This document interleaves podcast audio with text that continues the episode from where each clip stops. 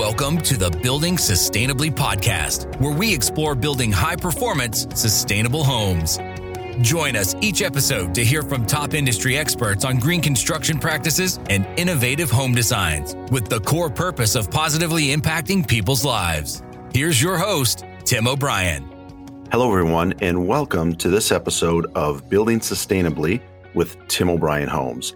I'm your host, Tim O'Brien. On today's episode, we're going to do a solo episode today, and we're going to discuss uh, the the what's going on in the supply chain for our industry, um, what we refer to as the uh, at this point a fractured supply chain for the housing industry. We're a little over a year into the pandemic, and uh, the supply chain concern just continues to to challenge our industry as well as other industries like automotive and, and any other durable goods for the most part. Um, for example, I mean, I just recently picked up uh, a new truck for our company here in early April, uh, a truck that we ordered back in October. So nearly six months of waiting for a vehicle um, that two years ago I could get in 60 days. So it's it took three times longer than normal for the uh, GM to produce this truck uh, waiting for their supply chain to catch up with them. Uh, in talking with the dealer who we bought the truck from, they shared with us that there's over 18,000 trucks sitting in Tennessee, all finished, but waiting on a $1 microchip that comes from overseas and that drives the electrical components of the vehicle. So 18,000 trucks waiting on a $1 microchip. That's what we're working with today in our global economy. I guess I should be happy. I received my truck uh, rather than waiting another two to three months. Um, but let's get back to housing. Uh, I want to give our listeners some perspective first and, and kind of how we got to this point for the housing industry. Um, it's really started quite some time ago. And let's start with a little bit of a history. Uh, conditions for where we're at right now actually started uh, back in the Great Recession. So, so back in the mid 2000s, uh, we had a housing boom, and we had manufacturers invest start really investing in plants, uh, developing more manufacturing plants around the country just to keep up. Uh, the data that I'm going to share with you today is from on the housing side is from the U.S. Census Bureau and the U.S. Department of, of Housing and Urban Development. So that's where I'm pulling these numbers from that I'm going to share with you today. Um, back in the mid 2000s, just before the housing recession, we were producing the housing in, housing industry was producing nearly 1.3 million new single family homes each year to match roughly the 1.2 million new household formations. So, with population growth, uh, we continue to have to resupply and supply additional housing, but also resupply. On average, there's about 300,000 homes a year uh, that get uh, leveled or demolished in order to produce new housing. So some of these stats uh, account for that. There's another essentially then uh, roughly 900,000 new homes that are built on brand new uh, home sites, new land, and such. So again, 1.3 million we were producing roughly on average single family homes during the mid 2000s. In February of 2006, so just before the recession, the industry hit over 1.8 million starts, 1.8 million, which is way ahead of the new household formations. And with that, it, it actually took us, as we went through the recession, it took nearly three years for that inventory to catch back up with buying demand, in addition to obviously the foreclosures and such that was on the market this recession gets deeper, right? It hits, it gets deeper. We're by February or March of 2009. Actually, let me step back. So, our recession for us, we say, is roughly late 2007, early 2008 is really when we started to feel it in the housing industry. By February and March of 2009, we were starting less than 400,000 homes per year. So, that's a drop of roughly 80% of single family housing starts in 30 years. Significant decline. And with that, it took us nearly 10 years from that point to get back to 1 million new home starts per year, single family new home starts per year, while housing formation stayed roughly the same, uh, that 1.2 million per year. So we were underproducing housing for new household formations for nearly 10 years. So, where, where did all those people go at this time? Well, uh, renting uh, was multifamily was was booming, was doing really well. Um, the other thing that kind of came out of the with the Great Recession is uh, those those of the the younger adults that were um, entering the workforce uh, were not finding jobs. Um, some of them had coming out of college had college debt. Uh, so if they weren't going into renting, they were moving back in with their parents. So a lot of these uh, household formations that really look for single family homing, homes really stalled at that point. Uh, also, too, the the entry level buyer market, the affordable home buying market, was nearly decimated right after the recession started uh, for a couple of reasons. One that I referred to as uh, people couldn't uh, find a job out of out of school, uh, whether it's high school or college. Um, people uh, had debt that they had to work through. So again, moved in with parents or did renting but also strict, stricter lending guidelines uh, along with the job market found many of those people moving back in, in with parents or uh, cohabitating with a group of friends uh, in a rental unit. So as the recession came, the manufacturers of these durable goods, a lot of the products that go into homes, they had been building all of these plants, these brand new plants, like I had mentioned to you, automated plants around the country. All of these capital improvements just stopped uh, a lot of these plants uh, began actually having equipment installed in them and stopped. Um, manufacturers had to essentially, you know, reconvert these into warehouses that they could sell to other peoples who were not so impacted by the the recession, and all of that manufacturing capital that they had was essentially became a loss. Um, the manufacturers uh, that were related to the housing industry lost a lot of money uh, in addition to losing the housing start. So it was it was kind of a, a double hit for manufacturers that are involved in the housing industry. Housing's slow recovery over the next decade, so essentially uh, the 2010 to 2020, uh, was was at a pretty decent pace for most manufacturers. They, the existing plants that they had were keeping up. Um, they really didn't have much capital improvement that was needed and uh, they had a balance essentially in their productions and their ability to, to, to source raw materials. So they were pacing pretty well. Uh, and again, we still at this time are not hitting the 1.2 million household formations that we as an industry have historically been able to keep up with. In addition to this in the post recession, uh, labor, our labor force never really fully recovered. Um, that too was decimated during the recession. Again, going from you know roughly 1.2, 1.3 million single family starts down to 400,000 starts um, really reduces the amount of labor needed to build the homes. A lot of unemployment in our industry.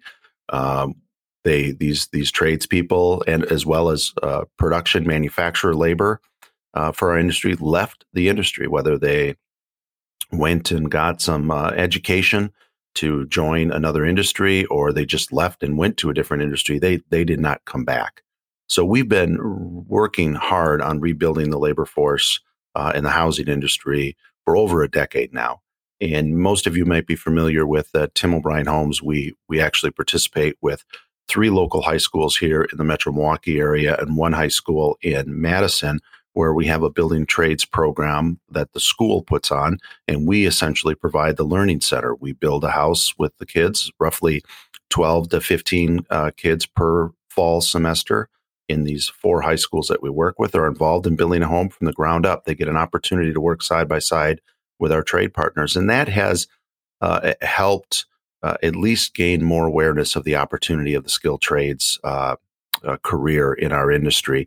And our trade partners have hired some of those kids out of high school. And, and, and it's been a really good program, not only for the schools and for the kids, but for our industry. But it, it's, it's nowhere near uh, what we need. So we're still working through uh, a skilled labor shortage in our industry. But again, with roughly 700,000 home starts on average during this time period, we were able to keep up. So now I want to talk about kind of three to four years post uh, recession.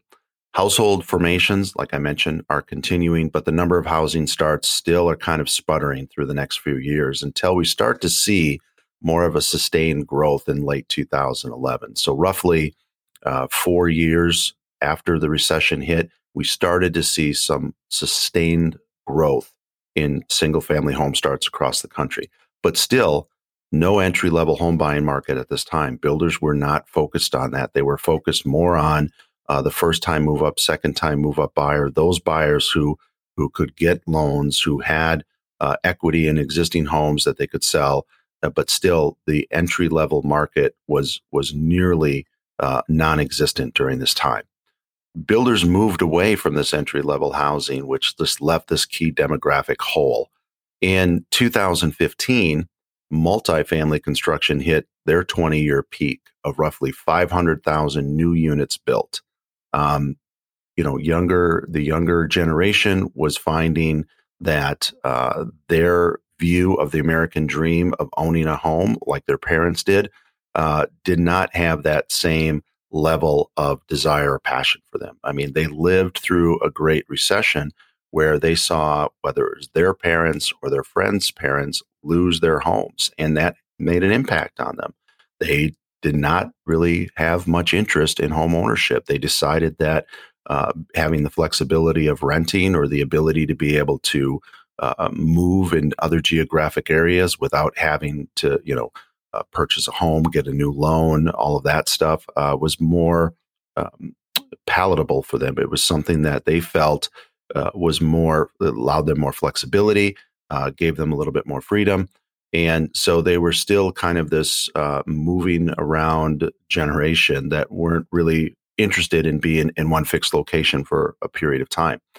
Um, we still, as our housing starts started to come back online in that around that 2015 timeframe, we started to see the skilled trade gap was increasing. So we were already working through uh, bottlenecks in our home building operation, most particularly with uh, the framing contractors, the, so the, the ones that are building the shell of the home, and uh, a number of others that uh, basically essentially build the building envelope, siding contractors, roofing contractors, and even our trim carpenters.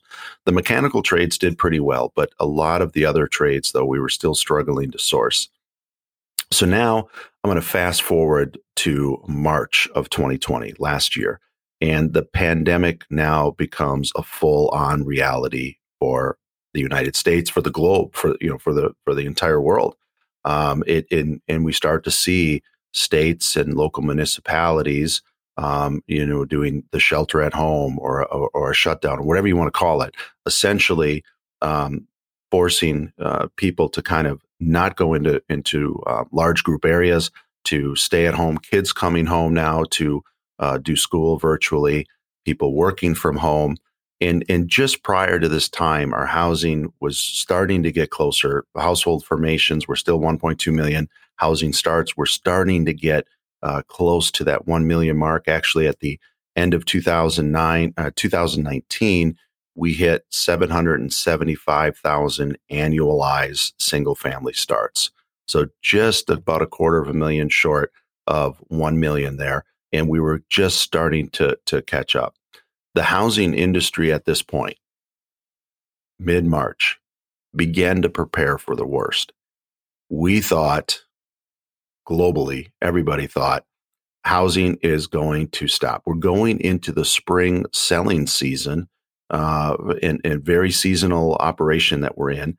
And for most of our country here in the United States, uh, is spring is when sales pick up, and then manufacturers are delivering a ton of product over the summer months and into the fall months. When manufacturers saw what was happening, they too started to shut down plants. They started to slow down production. They really focused on working off the inventory that they had. And they essentially believed that we as an industry were going to come to uh, a, a much slower version of what we would typically see in the spring selling season. Lumber mills shut down um, developments, land development, land development activity either stopped or plans for new development were put on hold. And, you know, manufacturers were cutting back not only because of what they felt was a projected housing slowdown, but they also started to begin getting hit by COVID within their own plants. It started to hit the manufacturer's floor. So actually, once everybody realized things were not going to slow down as much, that still continued to plague the manufacturers of durable goods throughout 2020. And even now, as I'm talking to you here in early April of 2021. In May of 2020, we started to see this activity heat up. We started to see buyers coming out in droves looking for new housing. There wasn't any real existing inventory on the market. Um, homeowners decided not to put their homes on the market. They did not want people coming into their homes. The housing inventory level uh, dropped to its lowest it had in decades and significantly low. And so people were forced to essentially look at opportunities for new housing in the new housing, the new home market. Renters wanted to get out of anything that shared an elevator or an entry doorknob with others. We saw a tremendous amount of first time buyers. Uh, the work from home um, population, the virtual schooling families, everybody that was kind of in the shutdown during the months of March, April, and even into May, were finding that their current home does not work well in the virtual environment. They needed a change. Um, now that they have all the demands of people, essentially their families being in the home nearly 24 7, and the demand on the infrastructure in some of those older homes, especially on the technology side, was way too much for the capacity of that home. People also found living in their current home 24 7 to be kind of unbearable. Um, conditions that they would normally tolerate during normal times were no longer tolerable, whether that was a, a dysfunctional kitchen, um, lack of space, uh, lack of of, of uh, you know mechanical equipment that was needed to essentially drive the home that they were living in. They just found that it was no longer something that they wanted to be living in. So, also during this time, builders are now shifting back to more affordable housing product. They see uh, the renters that are coming out, those that are maybe moving out of urban areas into suburban areas, uh, the demand for housing was starting to spike.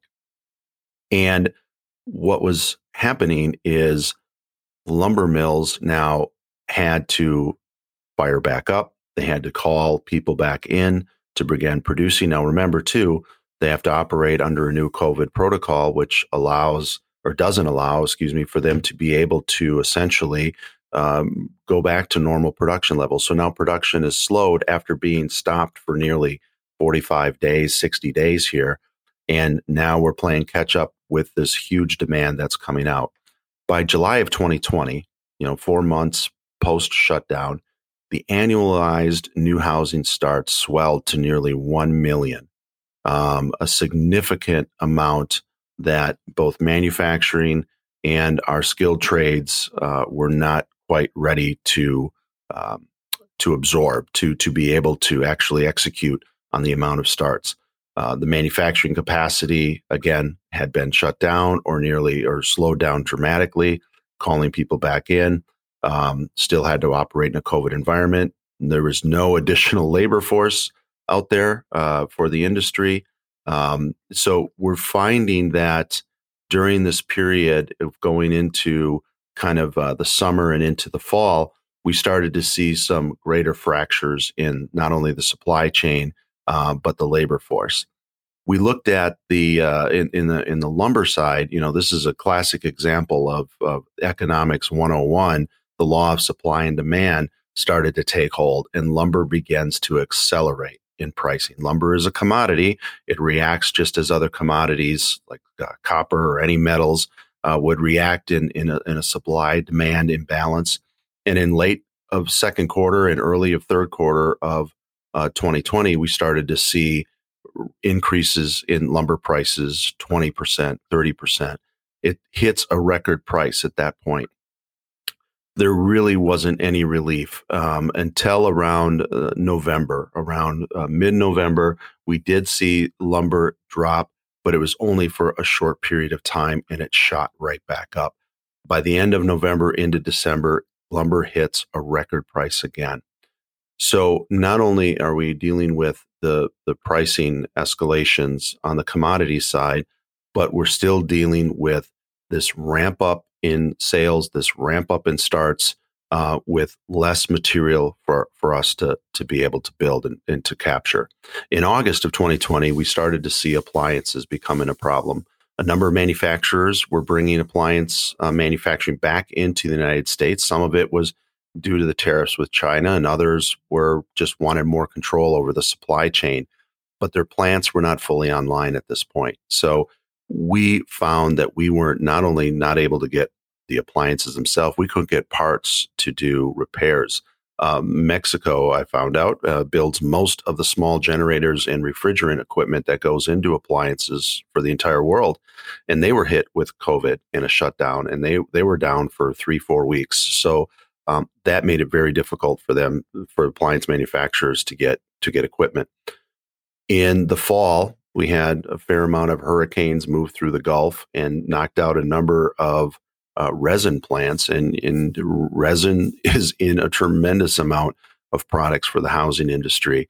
Um, there was also a fire at a plant in Texas that knocked that plant out for a while. But we find there's resin in nearly every product that we purchase for housing, whether it's an electrical box for switches on the walls, uh, plumbing tub modules was another one, and PVC piping. Uh, those are classic examples of, of product with resin.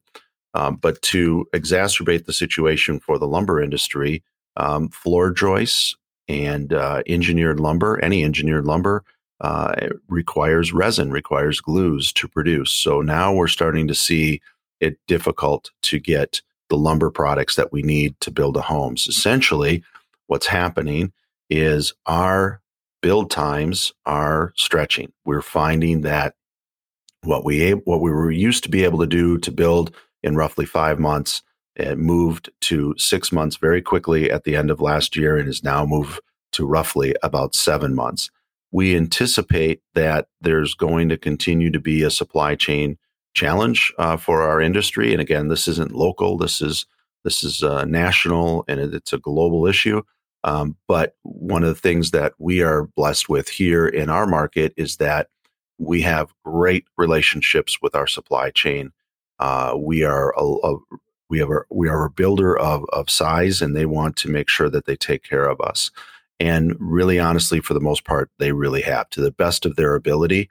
Um, we've been able to source all of the materials that we need, or make alternative decisions uh, on, and, and, and choices on other products that are more readily available. A number of manufacturers have reduced the number of products that they manufacture so they could focus on their highest volume, uh, their their greatest level of demand of products. So a number of products um, that we've used to kind of differentiate us in the market, we've shifted over to um, more of their high volume product that they produce because it, it, the other products are just at least at this point were no longer available to us. Those are starting to come back online, but very slowly.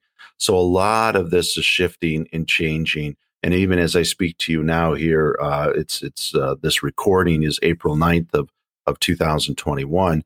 Um, you know, there's still a lot of uncertainty out there for us, but we continue to communicate more frequently with our manufacturing partners, with our suppliers here, both locally and regionally, and they've been done a really good job keeping us informed of any types of delays that we may uh, expect. And we want to continue to uh, over communicate with our customers and our home buyers as to what this means to them. Um, interest rates are still phenomenal. It's a it's a great time to buy a home. It's just taking longer to get the product complete uh, in, in in a manner that we at Tim O'Brien Homes want to deliver a home to you.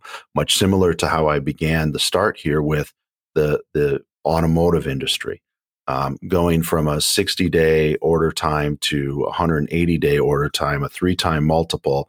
I don't anticipate that we're going to see uh, that great of an extreme of, of, of delay in our build cycle time, but it's impacting everything that's manufactured, everything that's built, everything that's produced, uh, both locally, regionally, nationally, globally.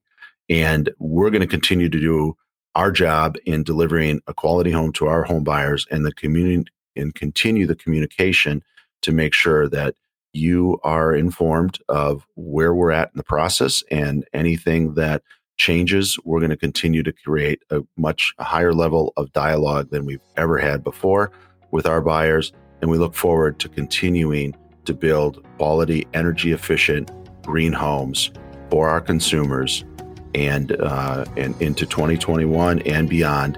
And we really are looking forward to getting back to uh, some normalcy within our supply chain here in the next six, nine, or 12 months. So, thank you for listening today to our podcast on the supply chain. We look forward to continuing to working with all of you and delivering your homes and your dreams. And we really appreciate your patience during this time. Thanks so much.